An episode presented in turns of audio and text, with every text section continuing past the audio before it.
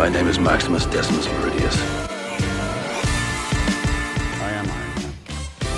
Hello, hello, and welcome back to the Post Credit Podcast. I am your host, Eric Italiano, senior writer at ProBible.com, and I am joined by my new co-host, Cade Onder, senior gaming news writer at ScreenRant.com. Today, we is nowhere near as full as last week's. I feel like Cade not picked, but the universe picked a great week for Cade to show Yeah. up for his first show because we were talking Doctor Strange and Batman and Boba Fett and tons of just mainstream top tier content. So while today may be a step down in terms of what we're talking about, we're still going to try to have just fun doing it. To begin, we are going to talk about a movie that I don't think exists. I, have been joking that, I mean, as I've talked about on this show quite a bit, I have a long-standing one-sided beef with Jared Leto, partly because I think he's overrated and he got an Oscar for a good performance, but it was more bark than bite. I just thought it was a lot of like costuming than it was an actual performance. And then, of course, there's the whole thing with the Joker and Mhm. how terrible that film was. So I am not somebody who you could qualify as excited for his upcoming film Morbius. However, just this week, I did write a post where I was relatively complimentary of it where and this is before the news that it was being pushed back where i was saying like if it could embrace that venom vibe and act like it came out in the year 2006 and embrace its silliness that i would probably enjoy it. Lo and behold a day later it was announced that the film this is now the movie's seventh release date it was originally supposed to hit theaters i believe in uh, july of 2020 it's been bumped back seven times so it's now been bumped back from january 28th of this year to April 1st. And Cade, I want to ask you if do you think because I think you had brought up last I'm not sure if it was you who brought this up last week, but you had said that they were tr- were hoping to capitalize on the No Way Home wave. Did you say that Uh, I said something like that on Twitter at least, or, or Okay. maybe I did on Twitter? Yeah, too, yeah, yeah, yeah, definitely. yeah. Um, like something that I was, uh, and this was actually uh, reaffirmed by someone else on Twitter was, uh, uh, after this delay news had come out, um, I was like, I bet you they're pushing it because No Way Home has longer legs than they maybe initially had thought, and they want they don't want to interfere with that box office. And we're just like, let's give this some room to breathe. We got Uncharted and stuff, so we still have you know a good you know movie after No Way Home dies off. True. And That's then- something I hadn't thought about that they haven't bumped back Uncharted. Yeah. And then uh, someone else, uh, I don't know if you follow them on Twitter, uh, Viewer Anon, I think is the, No, their name. but great name. Yeah, they're they're a pretty popular scooper on Twitter, I guess, and usually they're pretty dead on with stuff. They said that somebody at, at Sony or, or someone they know with that's familiar with these plans was like, that's the exact reason. And so I was like, oh, What that right, No great. Way Home is doing better than they thought it would, and that yeah, and so they they pushed it so that it could still kind of have those legs. interesting because I was gonna say that I think a more fair comparison for this film in terms of box office was probably Matrix more so than Sure. No Way Home in terms of its scale. To be fair, the Matrix 4 you could also stream at home on the same day, so it's Right. not quite the same, but I was wondering if they more got cold feet for the fact that and if you include films like uh Nightmare Alley that people weren't going out to theaters except for something massive Yeah. like No Way Home. So really those are two sides of the same coin, right? They're delaying it because they either think that they could do better if they wait or Yeah. they think they'll do worse if they do it right now. That's, so that's yeah. and it's um, more so are they doing it for the positive reason? Like I wonder, right? Like I wonder if the Matrix 4 and Nightmare Alley and sort of B level films had done better, would they have still made this move? Yeah, because like I don't think it's necessarily a COVID problem. Like I, I think those movies just like I don't know if anyone would have gone and I just think post COVID, the the landscape has changed for movies, right? Like maybe people are just like, I'll wait because now we know movies come out a month later on on DVD or streaming, right? Like we don't have to go immediately if you're not dying to see it. Does it really matter? I don't know. But I don't think it's like, ooh, COVID cases are shooting up because, you know, like you said, I guess Morbius and No Way Home are not the same movie because One of them not. stars Leto. Yeah.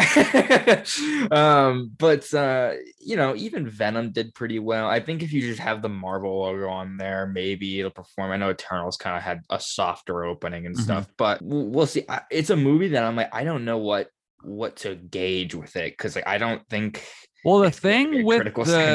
Sony films is that I I- go into them with such low hype that I wind up enjoying them because to quote MJ in No Way Home, if you expect to be disappointed, you won't be, and that's sort of how Absolutely. I felt about this. And the trailer has some redeeming qualities. You know, if it was rated R, I'd be a lot a lot more so, gas too. for it. Yeah. Um, but it's not right. I, I doubt it. And they also have all the Spider-Man multiverse elements, which is certainly intriguing for the sake of how heavily they're leaning into it. There's a reference to Tobey's world, Yep. Garfield's world, Venom's world, and the No Way Home world. If you take the murderer spray paint as a reference to well, what even happened Michael Keaton. and oh, right, exactly. So there, there's a hard link there as well. So they're sticking their hands in all four, if you count Venom, Spider-Man worlds, and the consequences of that are fascinating because is he in a timeline where all of these things exist at once? Like, how exactly does that all work? and I think that that is something that someone like me, who doesn't really care about the character or the performer playing him, Right. am intrigued by and would you know i would go because i would get sent to a screener. Would i seek this out on my own? Probably not but it's something that i would i, I want to see for that purpose. And i'm always game for a sort of darker is a strong word because it looks silly but he's a vampire right? Sure. like it is inherently darker than you know a teenage kid who shoots webs from his wrist. Right. so i suppose this is the safe move for them. I don't know if it's the right move right? Because by the time that that comes out it'll be on the legs of Batman and in the head of, and and leading up to Doctor Strange too. So and especially now during this month where it's sort of the notorious dead zone of films where nothing comes out. This could have been their chance to be the only game in town and they've chosen to pass that up. Right. Yeah, I, I totally agree. It's it's such an interesting movie. Did you ever watch the 90s Spider-Man cartoon when you were Uh, I- not as an adult, but as a kid. Okay. Yeah.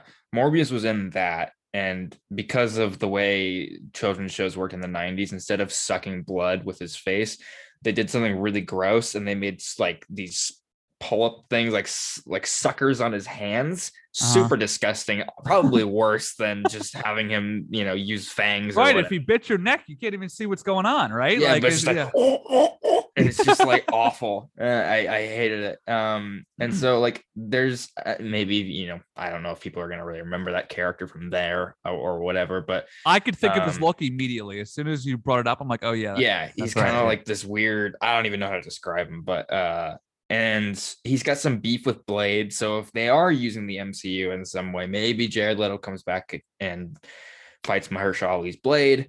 I don't know. Uh, well, and I think that that's there. what's uh, I think that that's what's key about this film is it's the first of the Sony Spider-Man films that's post No Yeah. Way Home. Venom 2 came out before, so you couldn't quite understand the consequences of what was going on in No Way Home until you saw it.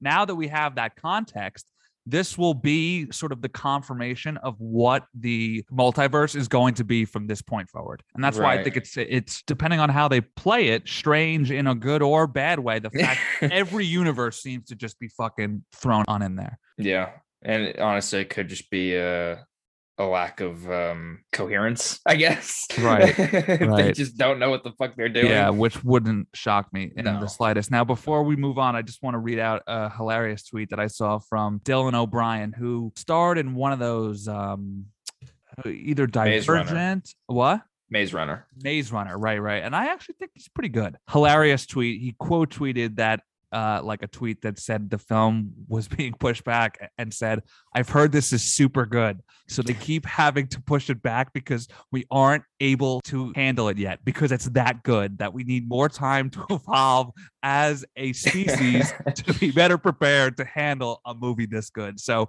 obviously the culture seems to generally accept that this is a silly project. But again, I thought Venom 2 was ridiculous and I loved it. So if they hit that same note, I'm game for it. Next topic. This one's exciting. Keanu Reeves to make his American TV debut in Hulu's Devil in the White City, which will be executive produced by Leonardo DiCaprio and Martin Scorsese. Now, those two were uh, originally supposed to be the face of this. Leo bought the rights to the film back in 2010, and it was uh, originally set to be a Scorsese helmed film at Paramount. It has been in development for a long time, and I sort of think that Killers of the Flower Moon scratched the itch that they were trying to like scratch like the itch that they had with this Yeah. film. Killers of Flower Moon sort of took its place. The film will tell the story of the 1893 World's Columbian Exposition, which is pretty much like the World's Fair, like something that we saw in uh, Iron Man 2 in Mm. Chicago from the viewpoint of its designers, including famed architect Daniel Burnham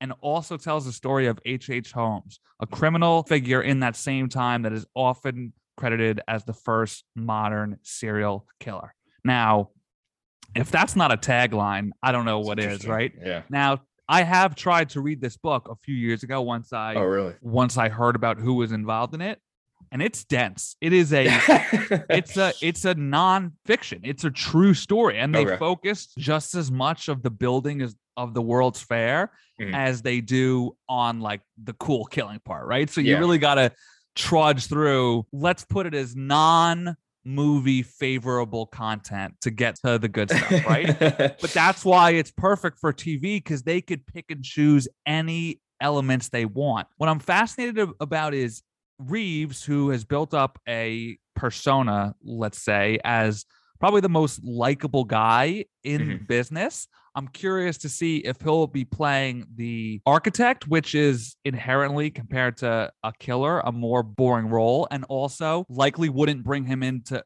to cross paths with said killer, which I imagine is something that you would want from a Yeah. show like this. Will he be playing the killer, which would be casting Reeves against type, or Yeah. will he be playing like a made up character, like a cop that's sort of at the center of it all? Where do you see Reeves fitting into this project? So I, I was I'm not like super familiar with the source material, so I don't know how like creepy the killer is supposed to be. I imagine well he I'm makes just- like a like so he uses and i only really got halfway through the book but Uh-huh. he uses all the construction going on in the city to at the same time in his apartment build like a serial killer room like a secret kind of murder dungeon so he's fucked, is what you're saying. yeah yeah yeah Okay.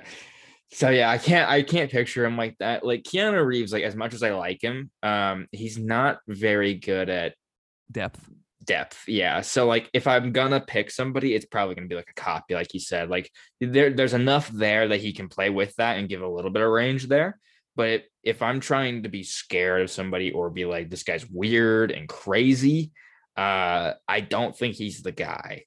But uh, that's not to say I'm not interested in seeing whichever role he does take on because that's cool. And if he were to take on the role of uh H.H. H. Holmes, you know, I give people credit for trying to expand what they could do, right? Exactly. he's been playing the good guy for 25, 30 years at this point. I mean, just off the top of my head, I can't. I mean, I guess uh if you count the day the earth stood still, like he's I guess kind of a bad guy in that since he's Maybe, from another um, world, but I can't think of a film where he's been the outright villain.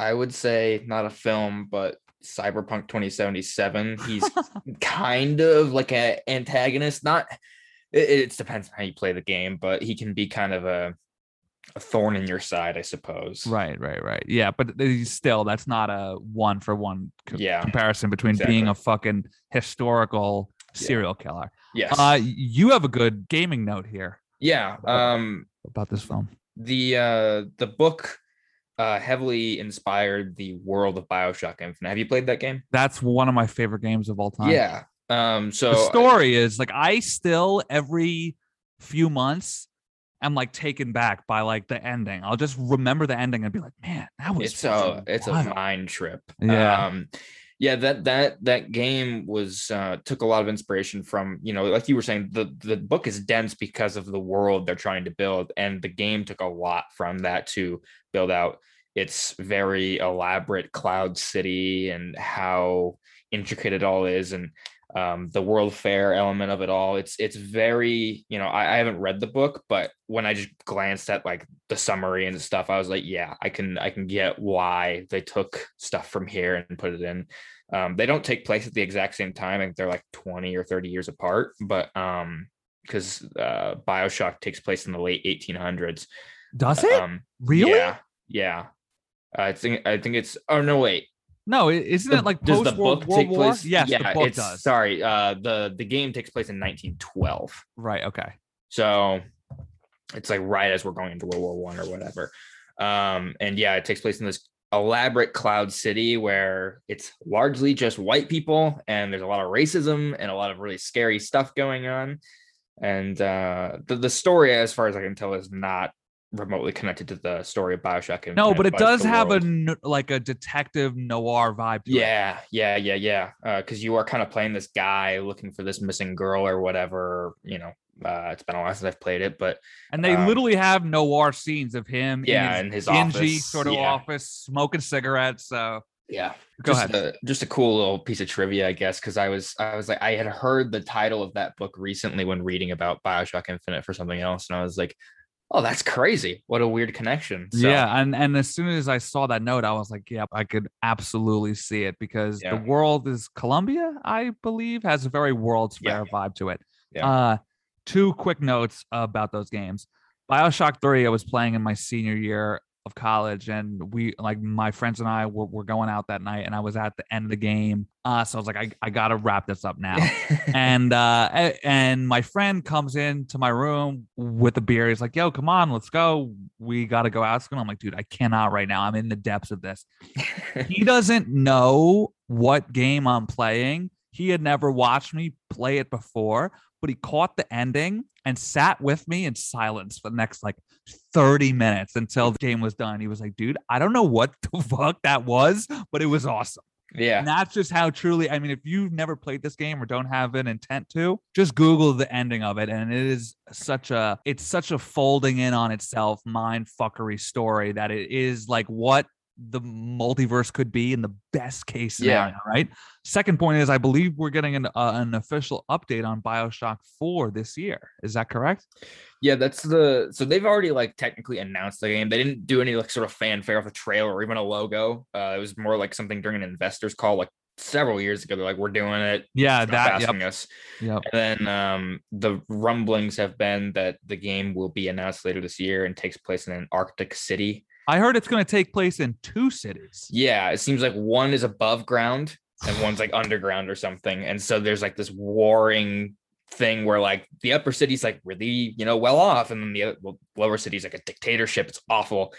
And it- it's almost kind of merging, you know, the different ideas from all the different Bioshock games and being like, here it is, and we're pushing them together. of all the gaming IP out there, this is the one that shocks me the most that they've not turned it into a film or a show. I know, I think Del Toro tried once, right? Uh, who's Or- uh, Gore Verbinski? Right. He tried once and they haven't kicked the tires on it since. But I think if you look at TV shows like Wheel of Time, which is not a game, but it's an expansive Right. world, or Yeah. Halo, if we're making shows like this, Yeah, Bioshock can absolutely be done. I think one day it'll happen, whether it's like a, a series or something like you said. Especially I the third game. Yeah, More so than the first. Yeah. So like uh, I I read the script for the first movie. I, I read it like a year ago. Oh, really? and it was it heavily follows the plot of the first game, but condensed and does change some things. It's crazy. Um Well, and, it was R too, right? He only yeah, wanted it was to like do it hard was R, Yeah, and yeah, they yeah. were like pretty close to moving forward with it, but the budget on it was so fucking huge. Yeah, And I mean it's an um, underworld city that's gonna cost you a fucking yeah, dime. and they wanted to do all the sets for pretty much for real and stuff like that. And Wow. uh it just fell apart pretty close to the end. And I know I've heard so many different actors be like, I wanted this movie. Like I was gunning for it. I forget who it was. I think uh guy from Fifty Shades of Grey. Um okay. Jamie Dornan. yes.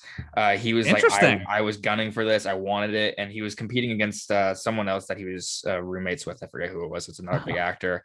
And Ryan Reynolds was apparently interested in it too. And so like everyone wanted to be part of this movie and it really is a shame that it didn't happen. Would it have been successful? I have no idea. It's such a heady concept, you know, that I it's it's a hard sell. But um, you know, Well, it's a really y'all, successful if game. If you haven't played those games or if you have the remastered package, which is all three Yeah. games, I think it's only like 20, 30 bucks Yeah. and it's absolutely worth it. it's on about everything, including the Nintendo Switch. So Yeah. you can. Uh, yeah, right, exactly. All right, speaking of gaming, I'm Cade. I'm gonna let you take the floor and tell us about what went down at CES. Yeah, so uh, I think it's still ongoing. Um, there's not a lot uh, gaming wise, but um, I will uh, I'll base off our notes here. Um, well, I guess the the biggest takeaway so far has been uh, Sony announced uh, the PlayStation VR 2. They had said stuff about it last year, but this was their first time really going in depth on it. Um, they haven't said release date or pricing, but rumors suggest it's going to come out later this year, which would make sense since they're starting to talk about it more.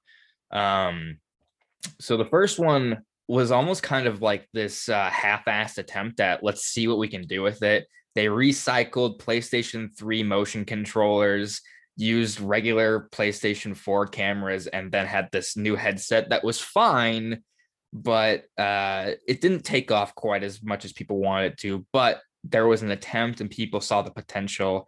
And Sony is like, "All right, I think we can we can do this if we invest in it." So they're going like balls to the walls. Like it's going to be like one of the most advanced VR headsets yet. Um, has 4K HDR picture in the headset, and um, I think it's like 110 degrees uh, field of view. And then the headset will vibrate on your head to give you um, feedback. So if you're like driving in a car, you'll feel like rushes of wind or whatever. That's insane. yeah, it's it's it's weird and awesome, and I love it. And they've Just made, to speak to your point about Yeah. their half-ass swing at first, I've long said that I don't care about VR, and I think I said this on the show to you last week. I don't care about VR until I can become the Batman. right. And the Arkham game VR was one of the big ones that they rolled out, right? yeah. And I was Yeah. thinking to myself, oh, fucking finally, Yeah. we're here. But then I read up on it and it was like, this Yeah. is a joke. Yeah, you kind of just stand there and look around at stuff. Uh, you don't fight anyone, as far as I can remember. Uh, it's it's pretty lame, but um, it's cool for like you know a tech demo and showing what it is. But yeah, it's whatever.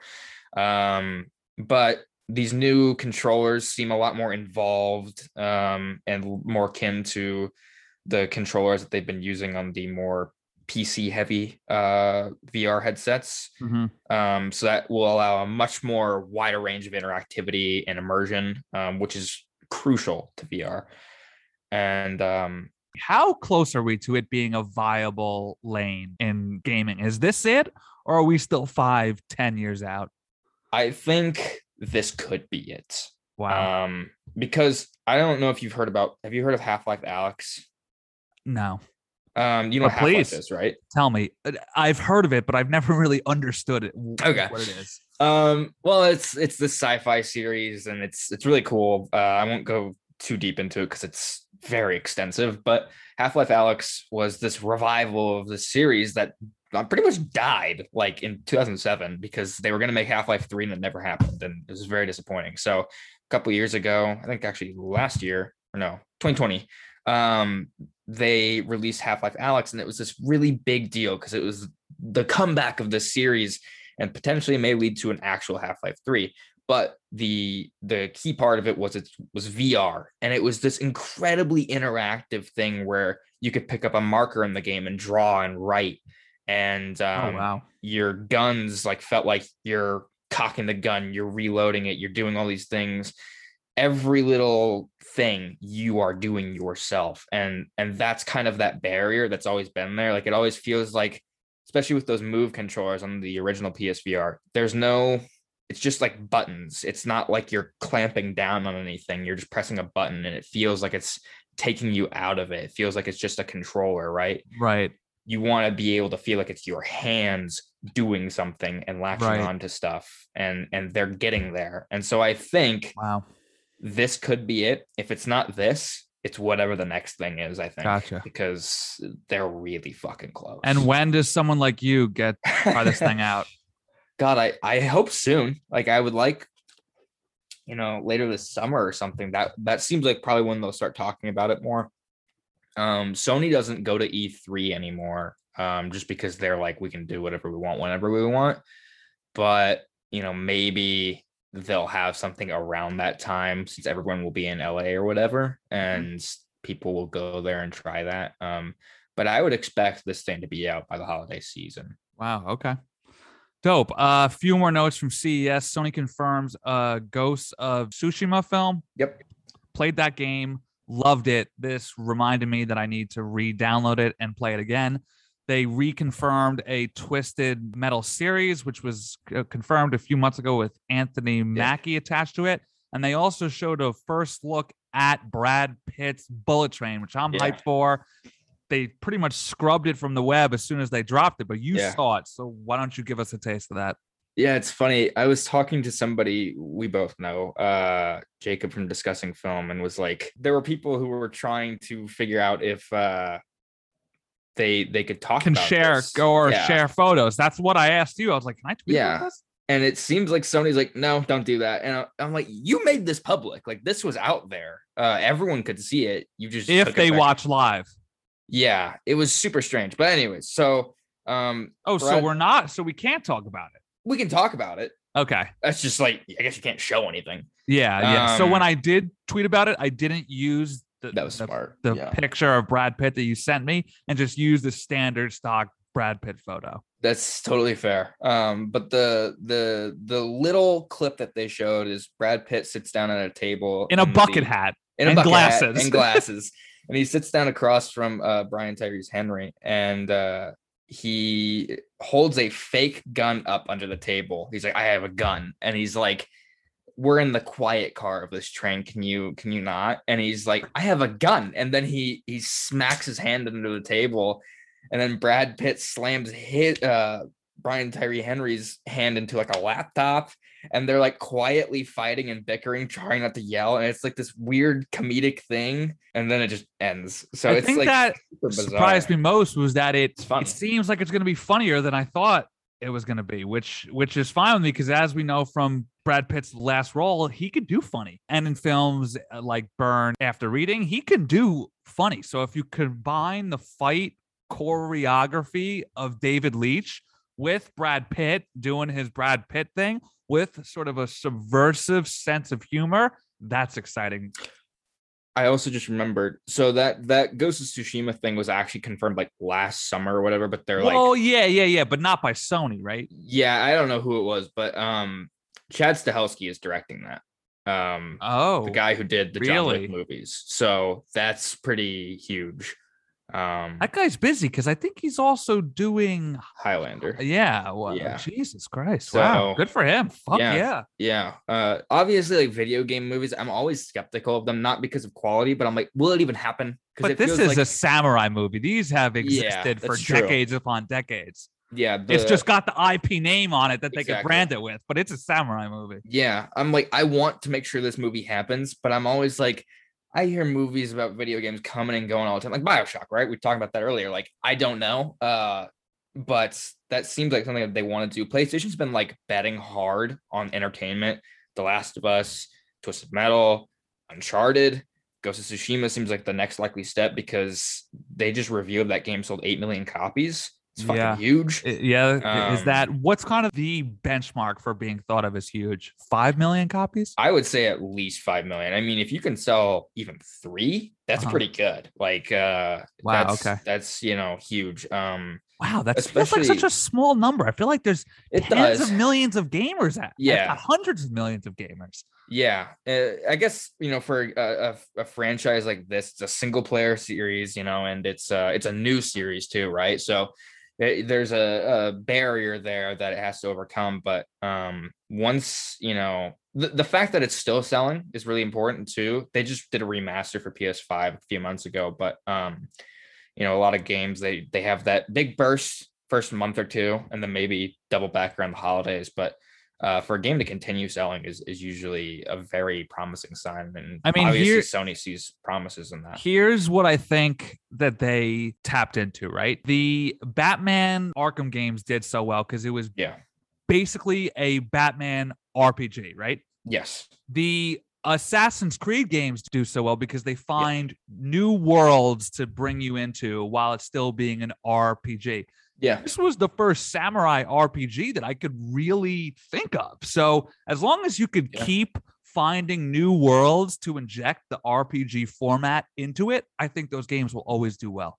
Yeah, and and that game has a very cinematic flair to it. Oh, it's beautiful. It's, it's one of the crazy how good it looks. games. You know, it's it, it's hard to to give that cinematic you know feeling while still allowing players agency and freedom to do it. So when you're in a field of like really bright colored flowers and you're just slashing people's arms off, and Fucking bleeding blood all over the squirting place, on the yeah yeah. and the sun is like setting in Tarantino vibes. Yeah, and you're just like, holy shit, this is like fucking like a Tarantino movie or something, and it looks gorgeous. But you know, the game isn't doing it; it's all part of me, and that's that's a great Right. feeling, and that's when you know you've you've succeeded. Right. That perfect. Sony, I mean, look, we're seeing it across the board. Nintendo has got that highly controversial Mario film coming out.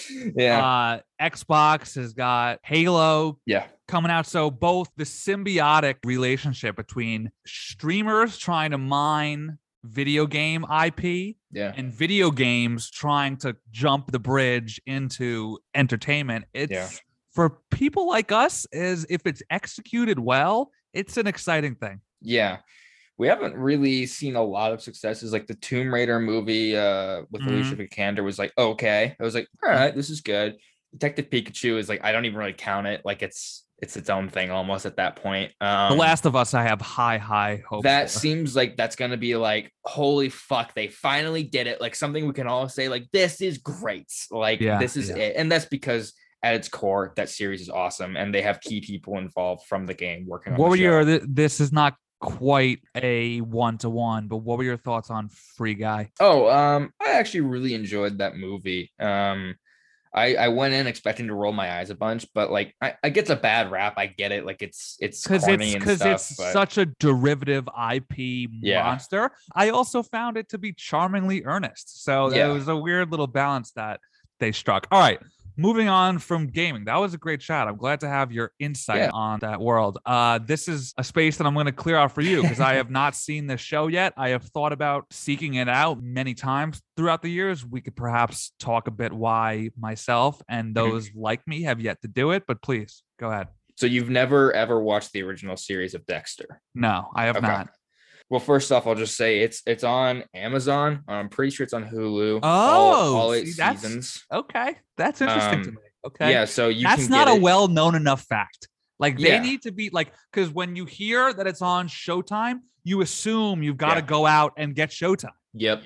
Uh, it, it was on Netflix like during its like original run many many moons ago, but then they moved it to to Amazon, and I, like I said, I think it's on Hulu as well. And you can get the first episode of New Blood, the revival series, on um on on those platforms as well. It's on YouTube as well, so you can access the show pretty easily anywhere. Um, so uh, this is like one of my favorite shows of all time, even, Even, before this, even before this yeah like it's it's so good. And when it ended in 2013 i was like okay you know it's always been hailed as like this show has one of the worst endings of all time. And i won't say what happens for those interested. It doesn't i guess matter too much anymore since the show continued. But um it, it wasn't great. And i was like you know what? I enjoyed the journey. A lot of the show is really good so i can forgive it enough. But i really said my goodbyes. I'm like all right that's it. And then in like summer of 2020, they're like, we're coming back, baby. And I'm like, fuck, this is crazy. I, I did not expect it. And I was like, oh God, are they rebooting it from scratch? Are they starting over with a different actor? Like, no, Michael C. Hall's involved and he's the key to this show. and is it, it does it pick up from when the uh, original run ended, or is it erasing that widely hated final season? They do a very good job of being like, we're going to embrace what happened. And uh, the real time has passed. So, you know, that show ended about eight years ago. Eight years have passed in the show. Okay, gotcha. Um, and it, it certainly owns up to everything that happens in that last episode, and that's actually critical to this season. Um, because mild spoilers here, but uh, in in the last episode, he abandons his uh child and goes away because he's a serial killer and he feels like he just brings bad to everybody. People get hurt because of him and Bad die because vibes, bad Yeah. So he's like, I don't want this to happen to you, and I certainly do not want you to like uh Be raised by inherit- me. or- yeah, a- and, inherit my my dark tendencies, my serial killer tendencies, and become a, a killer like me. So like, I'm abandoning this kid and I'm going somewhere else. So um, he does that, and this show picks up with him having not killed anyone since that last season, and uh, he's living in a small town in New York, and obviously, since we're returning, he's he's killing again now. Uh, he uh, he finds a reason to get drawn back into killing, um, and he only kills bad people. That's his whole thing is they have to fit a certain code that they got through the justice system, and Right. now justice falls on his hands. Right. Interesting. That's a great plot. uh, yeah, it's really cool. And so uh, things go bad because he hasn't killed in so long, so he's rusty, and um, Hmm. that sets up shit for him to fall into. And then in the first episode, his kid tracks him down and is like, "Why didn't you want me? Where'd you go? Why'd you fake your death trying to get away from me?" And all this terrible stuff, and he can't really tell him. Right. So it sets up this whole drama of like, well, you left me and I have nowhere to go. So like, what what now? And it's trying to mend their relationship and and interesting stuff. And, you know, I don't want to get too into spoilers, so I'll, I'll kind of leave it at that. But um, this has been like a huge fucking hit for Showtime. Um, Dexter's always been their biggest show, and that's part of the reason why. More guess- so than um Shameless. Yes. Okay. Uh, as far as I understand, yes. Um, the uh, the initial ending, I guess, was they were going to kill him off, but Showtime's like, no, you can't. We don't want that to happen. We need this to possibly come back eventually. So, and it's a good thing they didn't because now it's working out for them in their favor and they're able to come back and do it again. But um, On both ends, right? The yeah, channel is able to cash in, yeah, and the creatives are able to tell a better story. Exactly. That was like a big thing for them. They're like, so the way the last episode is this Saturday, and um the they've kept it very vague. They're like they're advertising it as a mini series, one and done. That's it. But in some interviews, they've also been like, "We'll see what happens." right. I don't know if that's just because they don't want to give away that he dies or something more conclusive. right. Um, but uh, the show's doing so well that I have to be like, there's no way they just let this go. Like, um, so the the first episode aired on November seventh, and on December twenty first, they reported that the premiere's viewership rose to eight point two million viewers. wow. Um, now for comparison, Wow. That's yeah. fucking- I have a note Big. here. The Hawkeye finale was watched by 1.3 million Exactly. households in its first five days. The book of Boba Fett premiere was watched by 1.7 million in its first five. So that is fucking Yes. huge. Exactly and and um even in like its first uh you know few days like that if you want to be more comparative i think it was still like close to 3 million or something like that um Wow. and I did not expect them to be that big. yeah and and i think it was episode 8 or 7 um hit like a peak or something so like it's kept growing like it is still bringing people on um as it goes on and uh the original i was looking at this the season 8 premiere was the most watched dexter episode at that time with more than 3 million viewers total for all airings that night um and then the finale drew 2.8 million viewers um at that time so it really shows you that people have probably latched on this show over the years on Amazon and Netflix and all this stuff and grabbed onto it and been like, we want more. And now it's finally happening. And so everyone's kind of getting on board with this. And fingers crossed, the show has a good finale. Cause like so far, the show's been incredibly consistent, incredibly high quality. Um, you know, let's not say it's completely perfect, but for those looking for redemption, it is totally offered it. Um, I know some people who are like, I don't want to go back because they fucking let me down the first time and they broke my trust. Right. It's the Thrones thing, right? People Exactly. say I'm not going to watch House of the Dragon because of how Game of Thrones final season went down. To which I say, does anyone think about Michael Jordan's time on the fucking Wizards? No. You revere him for what he did during his prime. So I hate the argument of denying yourself of enjoyable content because of what Yeah. 10% of the project Exactly. overall. I, I Yeah. hate that. yeah it's it's something that i'm like if you don't like that i think that's a perfect excuse to come back because it's it's hitting all of the right notes. It's it's good fan service but tasteful and minimal enough that it's not overshadowing the original story that they're trying to tell. And in service of you know the show is always like dexter is like always talking about like i'm not human. Everything i do is just a fucking lie. Like he just has a girlfriend and family because it's a good cover.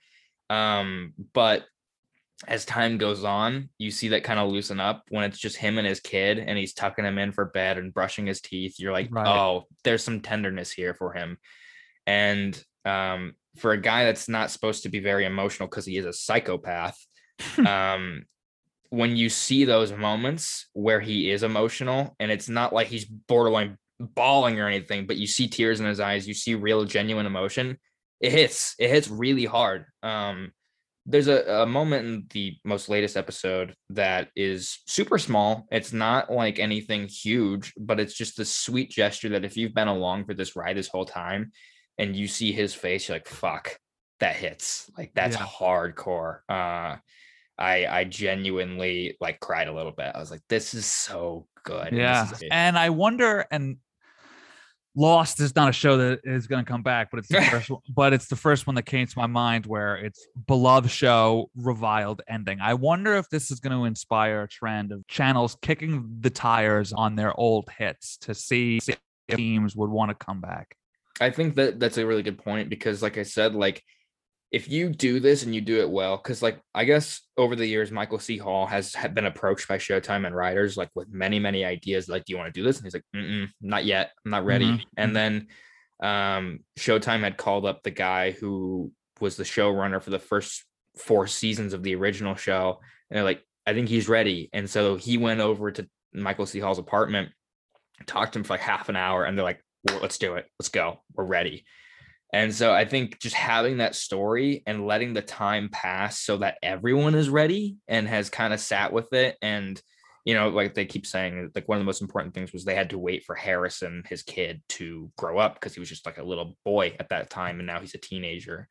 Um, and that was really critical to the show. So having that time was really important. But, you know, I think there's a lot of ways, like you said, you know, there's a lot of shows that didn't get the finales they deserved and really broke audiences. So it- to boil down your point, if you haven't seen the show, this is your plea to check it out. And if you have and haven't wanted to revisit it, this is your plea to do so.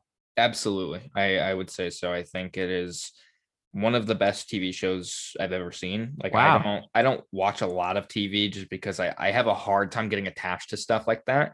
Um so when a show does hook me, I know like, oh, this is fucking high quality. Right, Um right, and right. this show has always had its hooks in me. Right. Fair enough. You have, you- I've heard you. All right. I have heard you. See, for someone like me in my role with all the new shit coming out, it's so hard to go backwards. yeah. But if I do carve out the time, this show will get a fair shot. All right, let's move to some quick hitters before we head to a break. All right, but this is a show that I'm fascinated by. James Gunn's Peacemaker, which is not something I really cared about, uh, currently has a 91% Rotten Tomato score.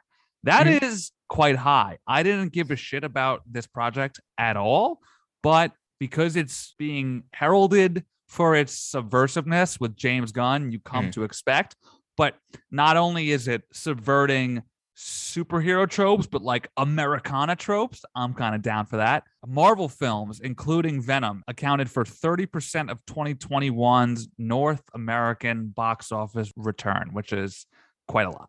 Daniel Craig had the idea for how James Bond's fate would wind up in No Time to Die back in 2006. Long story short, he was basically like he was talking to uh, Barbara Broccoli, who's like the James Bond steward, and was like, "Hey, can we kill this guy once I'm done with my run?" And she was like, "Yes." And this was 15 years ago, Yeah. so they stuck to it. There will be no. This one cracks me up. There will be no celebrity presenters at That's this year's so Golden. Globe at Golden Globes, as none have agreed to take part, which is just fucking amazing. the it is. fuck's going on? uh, Chris Evans to play Hollywood legend Gene Kelly in an untitled film that is based on an original idea from him about a 12 year old boy who works on the MGM lot in 1952 and begins to create an imagined friendship with the famed star. That's cool. Uh, I don't know who Gene Kelly is. I, I mean, I, I- like I've heard of his name, but I don't know what he's done. But hey, Chris Evans, original movie, sure. As I touched on before, the Hawkeye finale was watched by 1.3 million households in its first five days, which is the lowest for a Disney Plus MCU show so far. That doesn't surprise me in the slightest and tracks with what I was saying, which was that I was largely underwhelmed by it. Conversely, I thought the finale was the best one of the lot. Furthermore, the book of Boba Fett, which you and I have, are not speak for you, Cade, but I have been underwhelmed by so far. Sure. The premiere was watched by 1.7 million households in its first five days, which is 13% higher than the Hawkeye debut. Gal Gadot admitted that the celebrity cover of Imagine quote wasn't the right thing and in the and in poor taste. And as I wrote on a blog for our site, I give someone credit to admit when they look like a moron, but when you look like Gal Gadot, that's probably not so hard to do.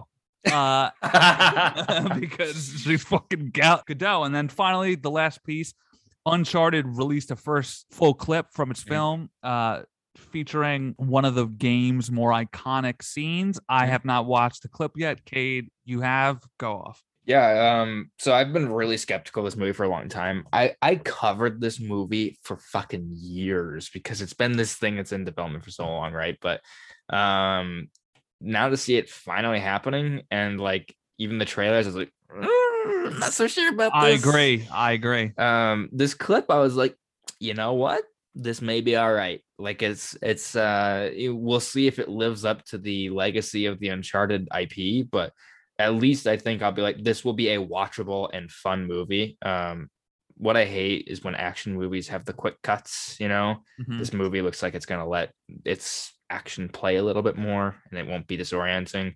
So um it looks fun. I'm excited to see it when next month, right? So Yeah, that's that you touched on my biggest complaint about the Nolan Batman films. Yeah. The first two in particular. By the time the third one came out, he finally seemed to learn. Yeah. The cuts were so quick you couldn't see the fighting. Nope. So I yeah, I, I am on the same page entirely. All right, we're gonna take a quick break, and when we come back, we will be recapping the book of Boba Fett episode two, and then talking about our top five most anticipated films of 2022.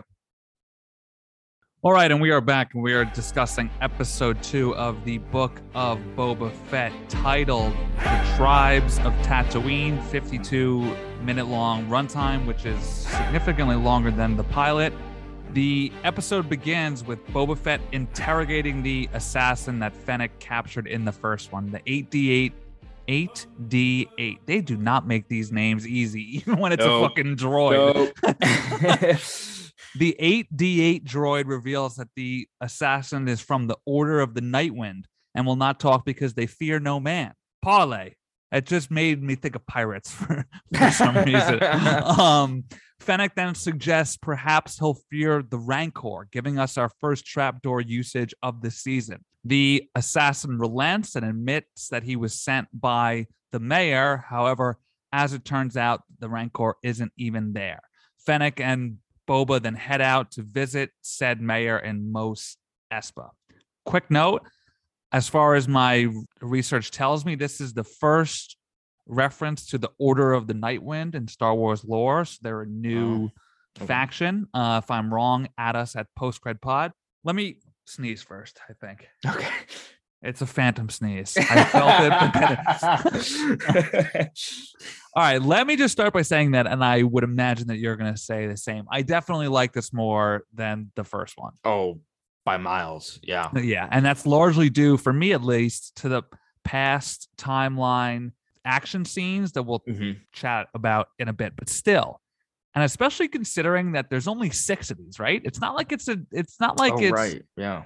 Mando, which is 10. And granted, this is supposed to be a mini series, not an ongoing show. So I'll give them the slack in that regard. But still, given how short the show is, next week is the half point. We're halfway done. And I just fuck? still find it to be too meandering and slow. Now, while I understand the pacing is very Western esque, like life in the desert would be slow, Mhm. far too little is occurring in the present day timeline to justify why it exists at all. And I would say that this opening epitomizes my problems with the show so far, right? Even so, even more so than Mando, this has been a blatant nostalgia play. Absolutely. Which again, like I'm not that is the world that we live in. They reboot they reboot Batman every 5 years. I'm not Yeah. going to hate on them for trying to cash in on a character that people like. But here's the problem, right? They pretty much ask you in this first scene, "Hey, remember the Rancor? He's Yeah. pretty cool, right?" And you're like, "You know what? He is pretty cool. Yeah. Give me the Rancor. Give me the fucking Rancor. Let's do it. But then they pull the rug out from under you. So it's like they're giving you a nostalgia placebo without even giving you the real drug. They yeah, absolutely. hint at bringing you back to the old times without even actually doing it. So I think to myself, once that once uh Fennec says perhaps they'll fear the Rancor, I'm like, dope. They're finally trapdooring someone Right. only for them to trapdoor me. And that to me is sort of the issue with this show so far.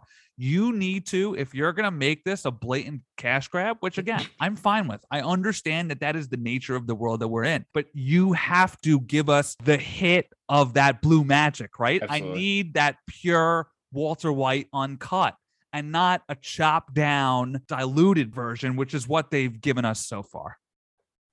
Yeah, I uh I was really like I thought it, it it was funny, but I'm like, oh god, Star Wars is subverting our expectations again. We know what happens when that happens. Uh that's it's not And the Last Jedi bangs, let it be known. all right. Well, we'll have to agree to disagree on that okay, okay.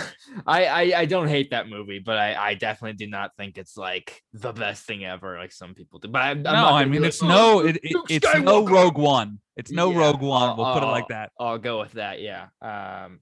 But yeah, the uh, I was like, okay, this is cute, but it was weird. I was like, it seems like if you're gonna do it, you might as well just do it. I don't know, but it's it's whatever. Now I recall the uh, original Rancor died in Return, which they could lean on, sure, but come on, man, just get a fucking new one and, and have him eat that dude's head. You know what I mean? Even if it gets him to admit the truth, regardless, and he doesn't attack, he's got to be back there. I just Yeah. felt this was such a cheap moment of bait and switch, and, I, and it really, really bothered me. Once they find out the truth about who sent the uh, what the fuck was it called again? Order of the Nightwind Killer to come kill them. Boba and the gang go to confront Mok Shaiz, who I'm still not sure if I'm saying it right at this point, who immediately has the Nightwind assassin killed, which I thought was kind of cool to Mhm. be fair.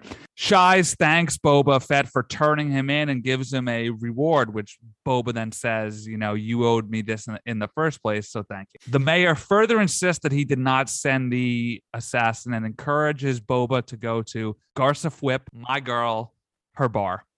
Uh, they show up on a clearly nervous Garsa, which harkens back to the point I made last week where I found I was skeptical of how welcoming she was at Right. first. A clearly nervous Fwip informs Boba that the twins have laid claim to Jabba the Hutt's throne. At this point, a distant drum beat can then be heard, and the Hutt twins can be seen being carried into town.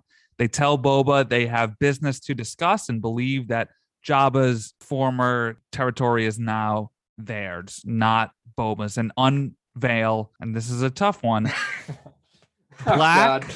black Krrsantan. Mm, All right. And I That's looked pretty good this, pronunciation. and I like looked this up phonetically. Okay. good. Black Krrsantan, who is a Wookie bounty hunter, which is just such a fucking IP mouthful garbage. How they fucking come up with this shit? I I. I just don't know.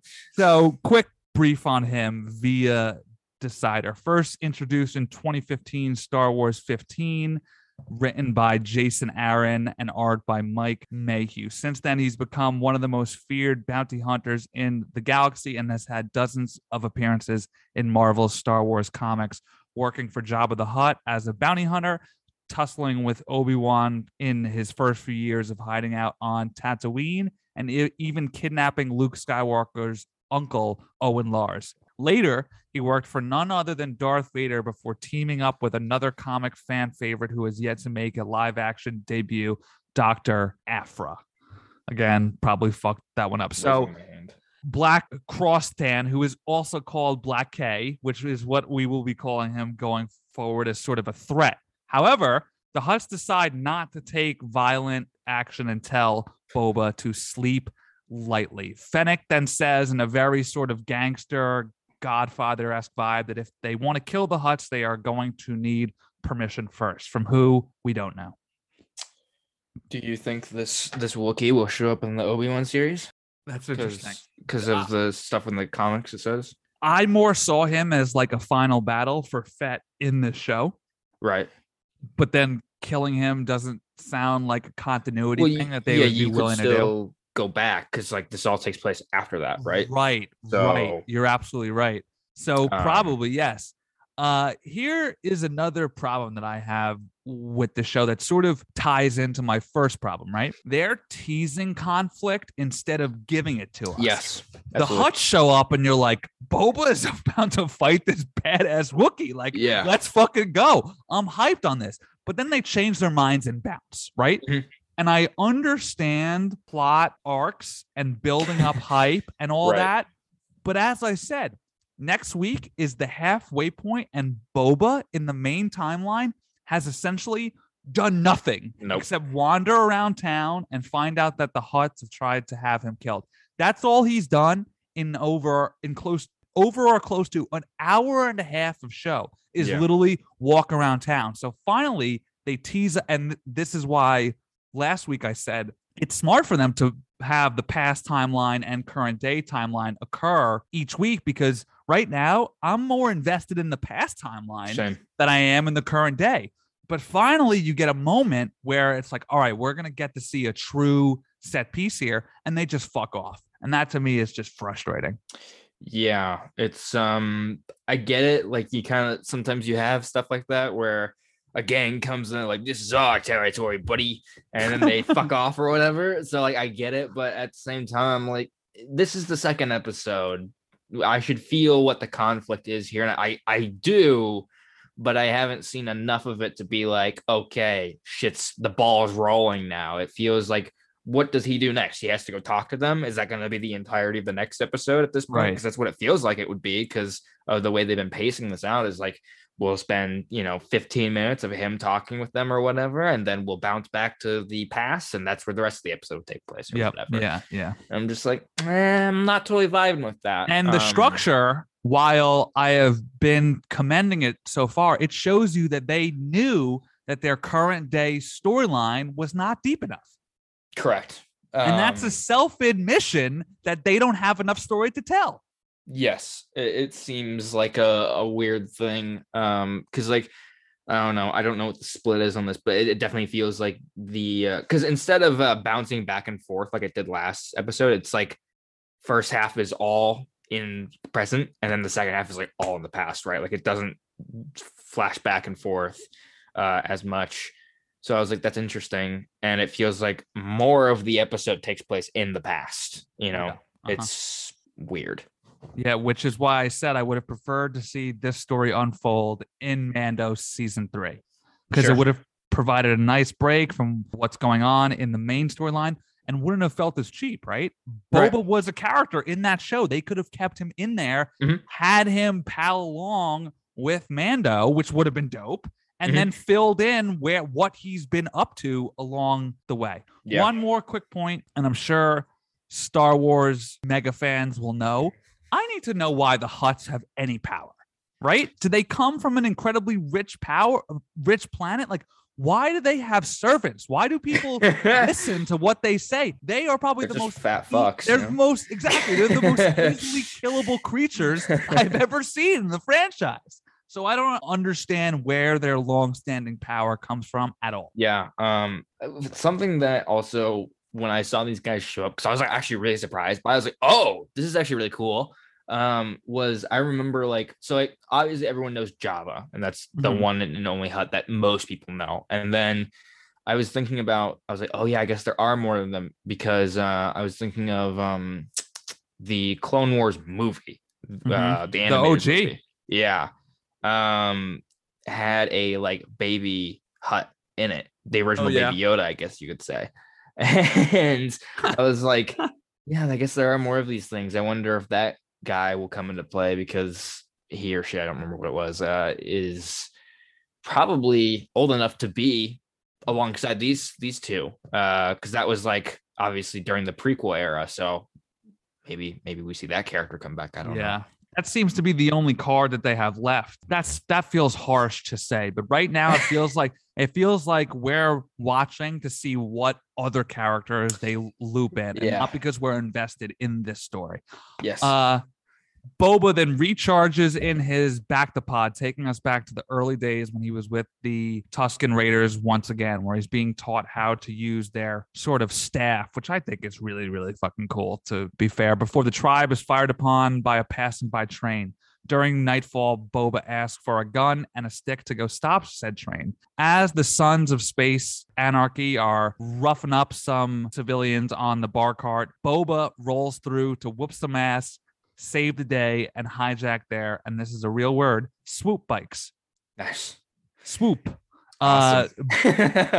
Boba explains that they will use the swoop bikes to stop the train and then teaches the raiders how to use the bikes And what I thought was a pretty enjoyable sort of comic montage.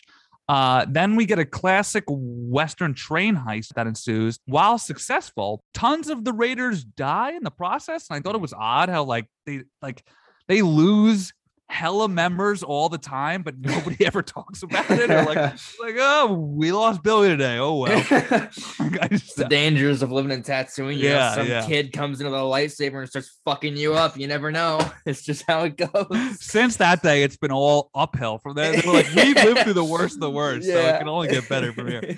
Uh, where am I? So Boba then speaks to the leader of the train, leader of the train, and asks if he's carrying spice. The leader tries to lie about it and gets caught red-handed immediately. The leader of the train argues that they were just trying to protect their cargo.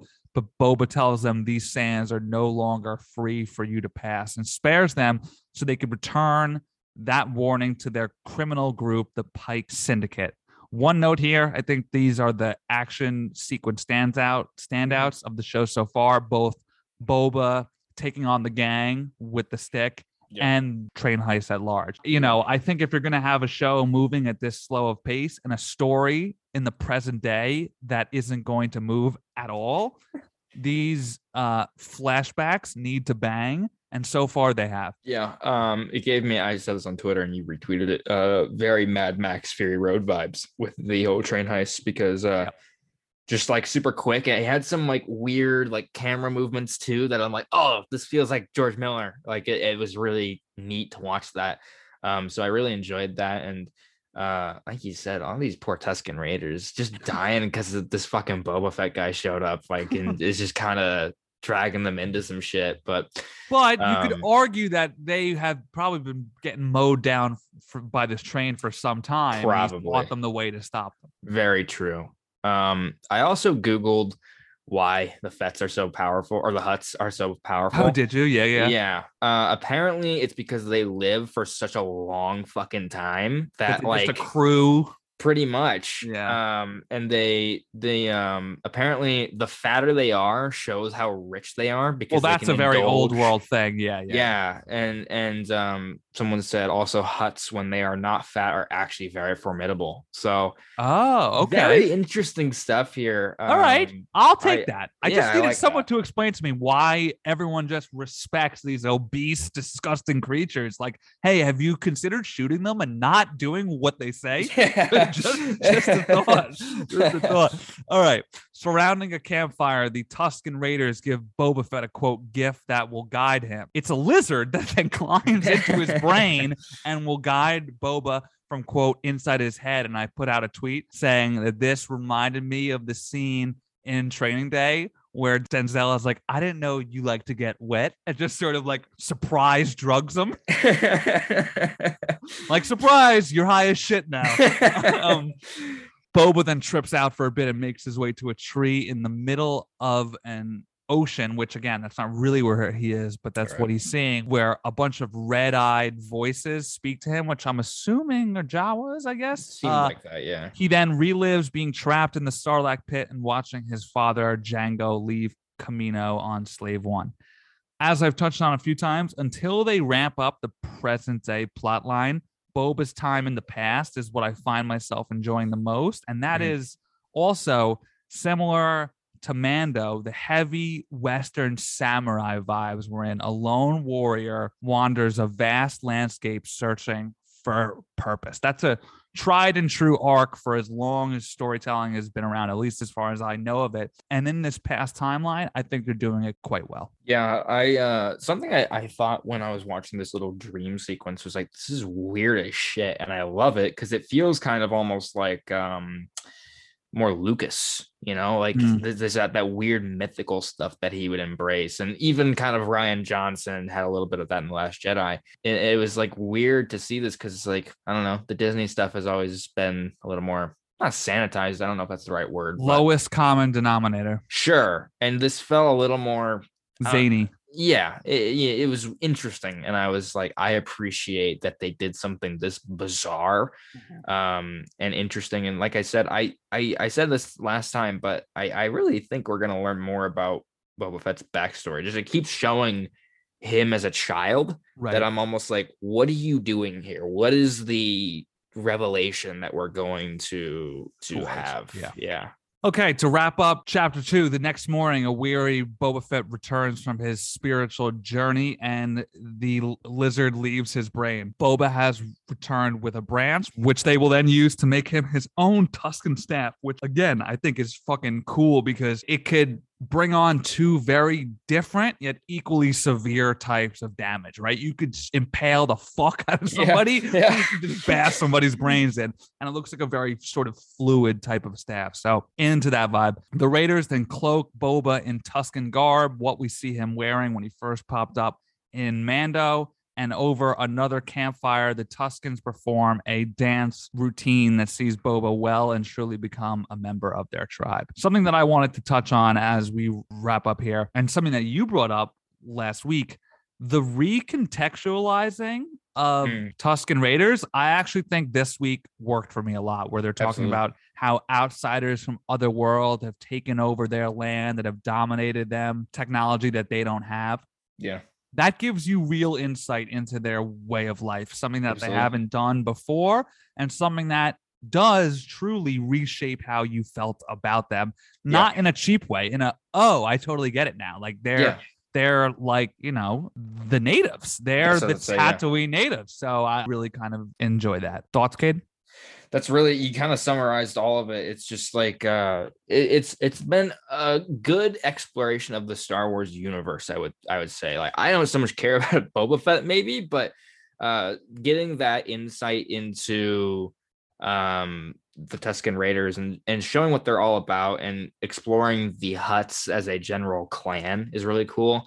Um you know where it goes we don't know but uh just getting also i I feel like well this isn't Mos Eisley or anything right so uh but like when we see Tatooine in like uh a new hope it doesn't look as big and booming as as this like when you have that um uh well the city though that we're seeing right now in this Yeah. show is Mos Espa it's a different one Yeah. But like still I never would have thought like, oh, this is actually like a huge, like kind of booming part of this planet. I thought Yeah. it was just all desert and shit. Like Right. I thought I thought it was and i would not blame you for feeling that way at all because that is largely what it is and then Yeah. One last note on this week. I think Boba's journey with the Raiders is going to go one of two ways, right? As I said last week, and I think it's clear at this point, his time with them is going to inform the version of him that we're seeing now, right? Like he was Yeah. a bounty hunter, but now every time we see him in the current day timeline, he's trying to let everyone know that that's not who he is now. So whatever he learns on this journey is impacting who he is now, which is mm-hmm. to say, part of me thinks that something terrible is going to happen to this clan. Yes. Yes. But another Uh, route that could take is they could also come and save his ass at the last moment. Either way, they're clearly outlining that his experience with this previously thought of as barbaric tribe is not only teaching us more about who they were, Mm. but taught him to such an extent that he became an entirely new guy.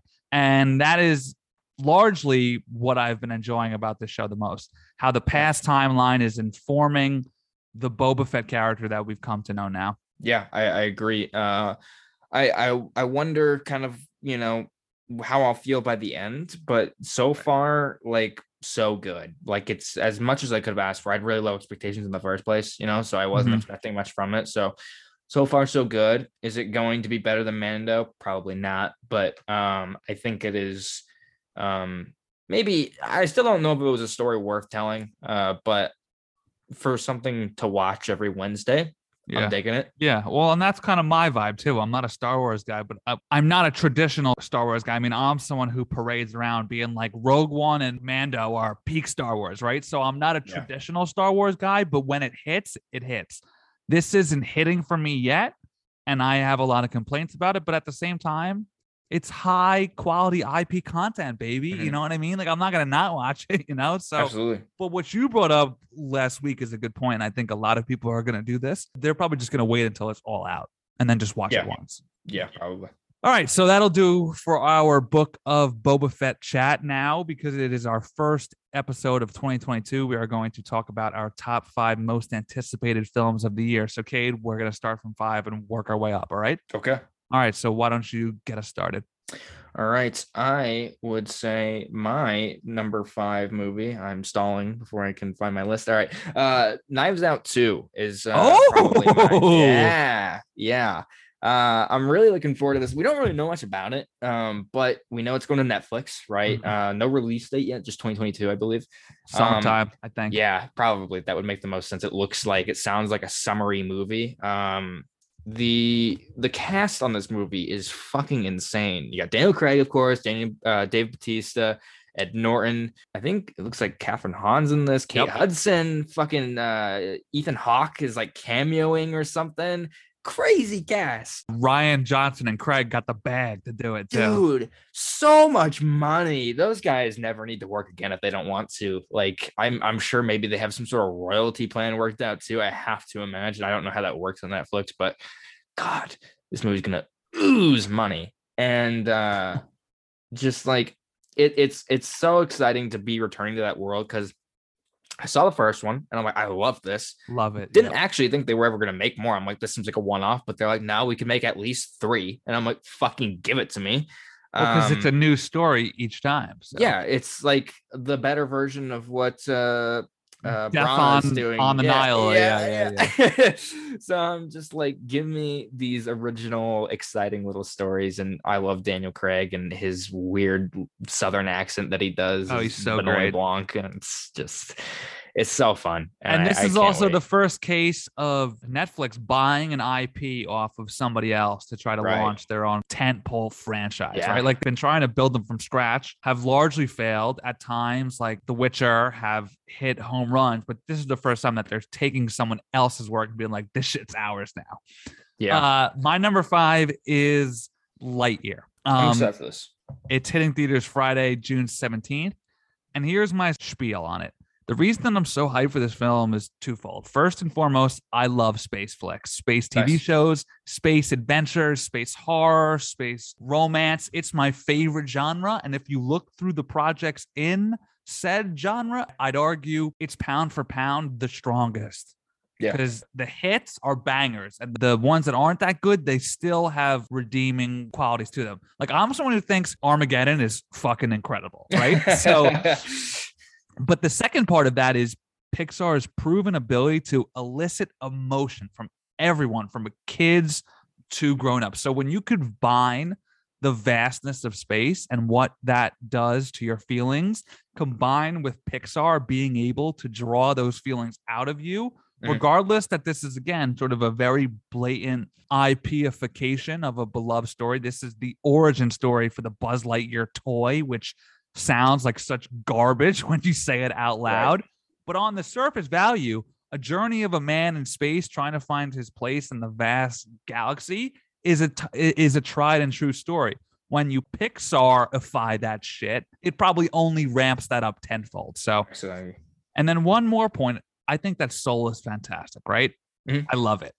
But is it a Pixar rubber stamp classic? I'm not so sure. And in that respect, if you look at their films over the last five to 10 years, I'm not sure they've had a Pixar true classic since 2017's Coco or 2015's Inside Out. yeah. And I think that this film, if it hits the right space notes, which I think that it will, and stays away from the IPification as much as it can and truly Mhm. becomes a man in space story, I think that it has the potential to be a true Pixar classic. I would say so. I, I'm not big on Toy Story 4. I'm not big on Incredibles 2. And again, like a lot of the other Pixar movies haven't really hit for me. Finding Like, Dory, uh, Yeah. On- Onward, which is okay, but you know, all fine, but Yeah, but yeah. nothing that I'm like, oh yeah, Pixar, you're making bangers again. Like it's just not doing it. But this looks like really cool and really special. And Oh, a yeah, little the- more mature, I guess. the trailer was fire as well. So, yeah, all absolutely. right, Cade, you're four. Uh, The Gray Man, another Netflix movie. Oh, you're Yeah. killing it. Oh. Yeah. Uh, this one has uh Ryan Gosling and that that also has Chris Evans, right? I have to double and check. Ana de Armas, which as you would say, would. I just we got we got to put it out there. Um, the uh the Gray Man um is like another Russo brothers movie. They don't they're not directing it as No, I think as, they oh are. they are they are yes I'm sorry. Um, it is this weird like CIA movie or something. Like there's again. Netflix is very keen on like just not sharing details about their fucking movies ahead of time, and so like you well, see thi- the first trailer. this is based on a book as well. Oh, is it? Okay. Um, so I just like the Russo brothers. I know some people have their qualms with that, and uh, they got Marcus. You watched Cherry? yeah, I, did. I heard it was terrible. It's not great, but but I'm like, it's uh it's an outlier. Whatever, we'll forget about it. But uh, they got Marcus and McFeely back as screenwriters who did you know all of their Marvel movies with them. Um, so that's really exciting, and just the cast is awesome. Uh, Billy Bob Thornton, Ryan Gosling, Chris Evans, Ana de Armas.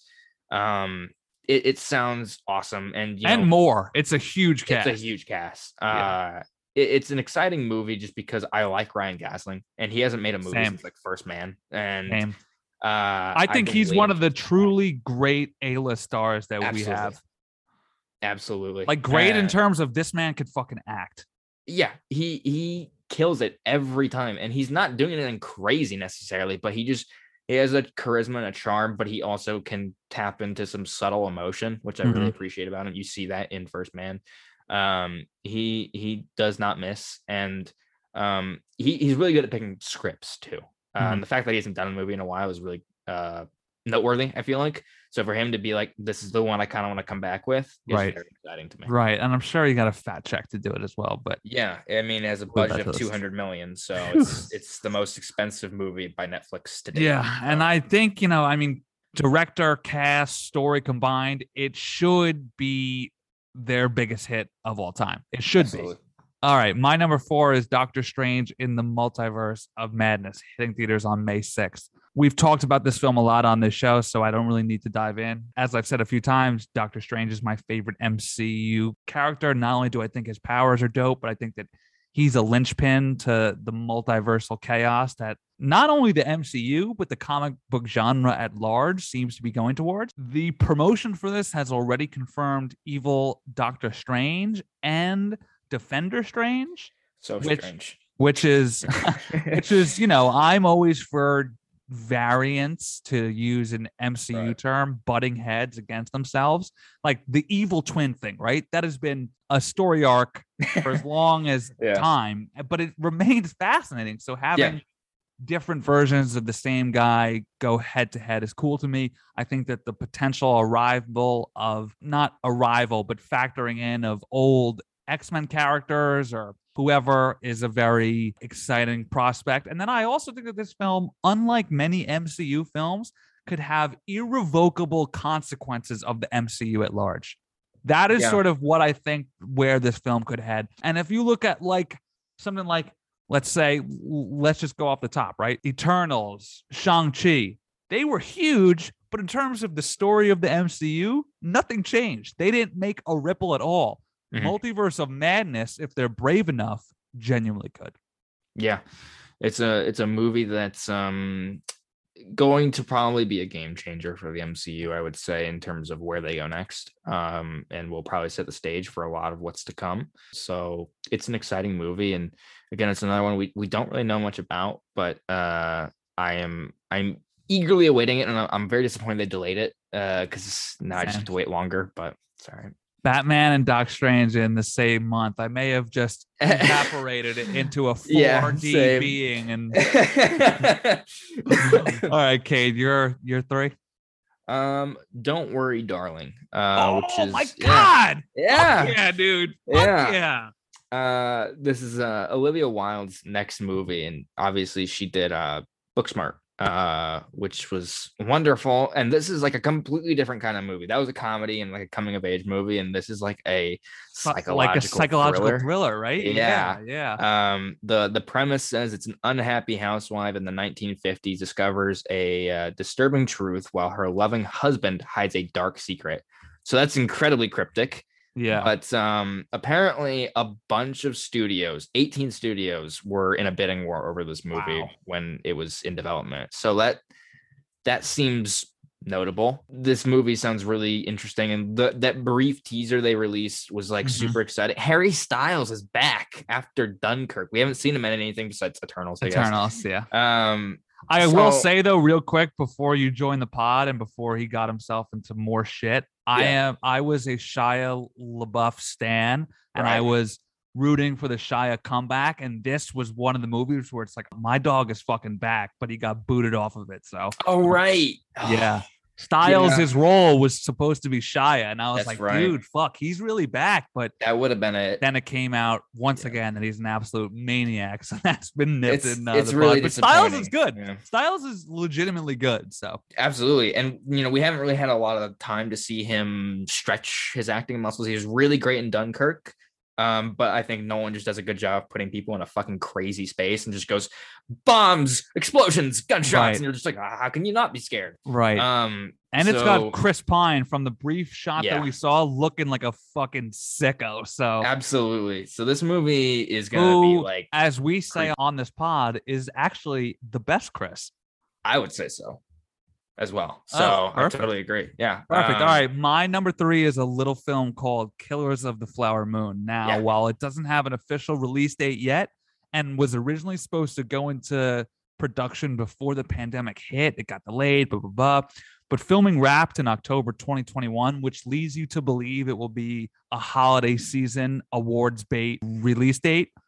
All I have to say about this film is it's directed by Martin Scorsese. It stars Leonardo DiCaprio and Robert De Niro, who are teaming up for the first time since Marvin's Room and the first time ever in a Scorsese film, which is awesome, considering that they've both been his muse at Yeah. different times in his career. And also stars Jesse Plemons, who in the main role, as far as I could tell. Great come up from him. It is a murder thriller about 1920s Oklahoma. The Osage Indian tribe are getting murdered left and right because they are on valuable oil land. Leo plays the nephew of De Niro, who is largely suspected to be the killer. I'm all in on this. Absolutely. They're the best. Like just And this is period. based on a true story.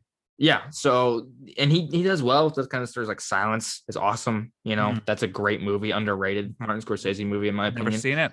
Oh, you should. It's it's great. It's a slow burn, but it's it's worth it in the end. Um. Well, so, how yeah. about you watch Reloaded and I'll watch that at the same time? All right, sounds good. My number two is uh Across the Spider Verse. Oh, okay. Part one. part one. Yeah. Um, I'm very excited for this just because I love Spider-Man and Spider-Verse is awesome. I mean, like there's really not much that needs to be said beyond that. Like it's just like that's exciting.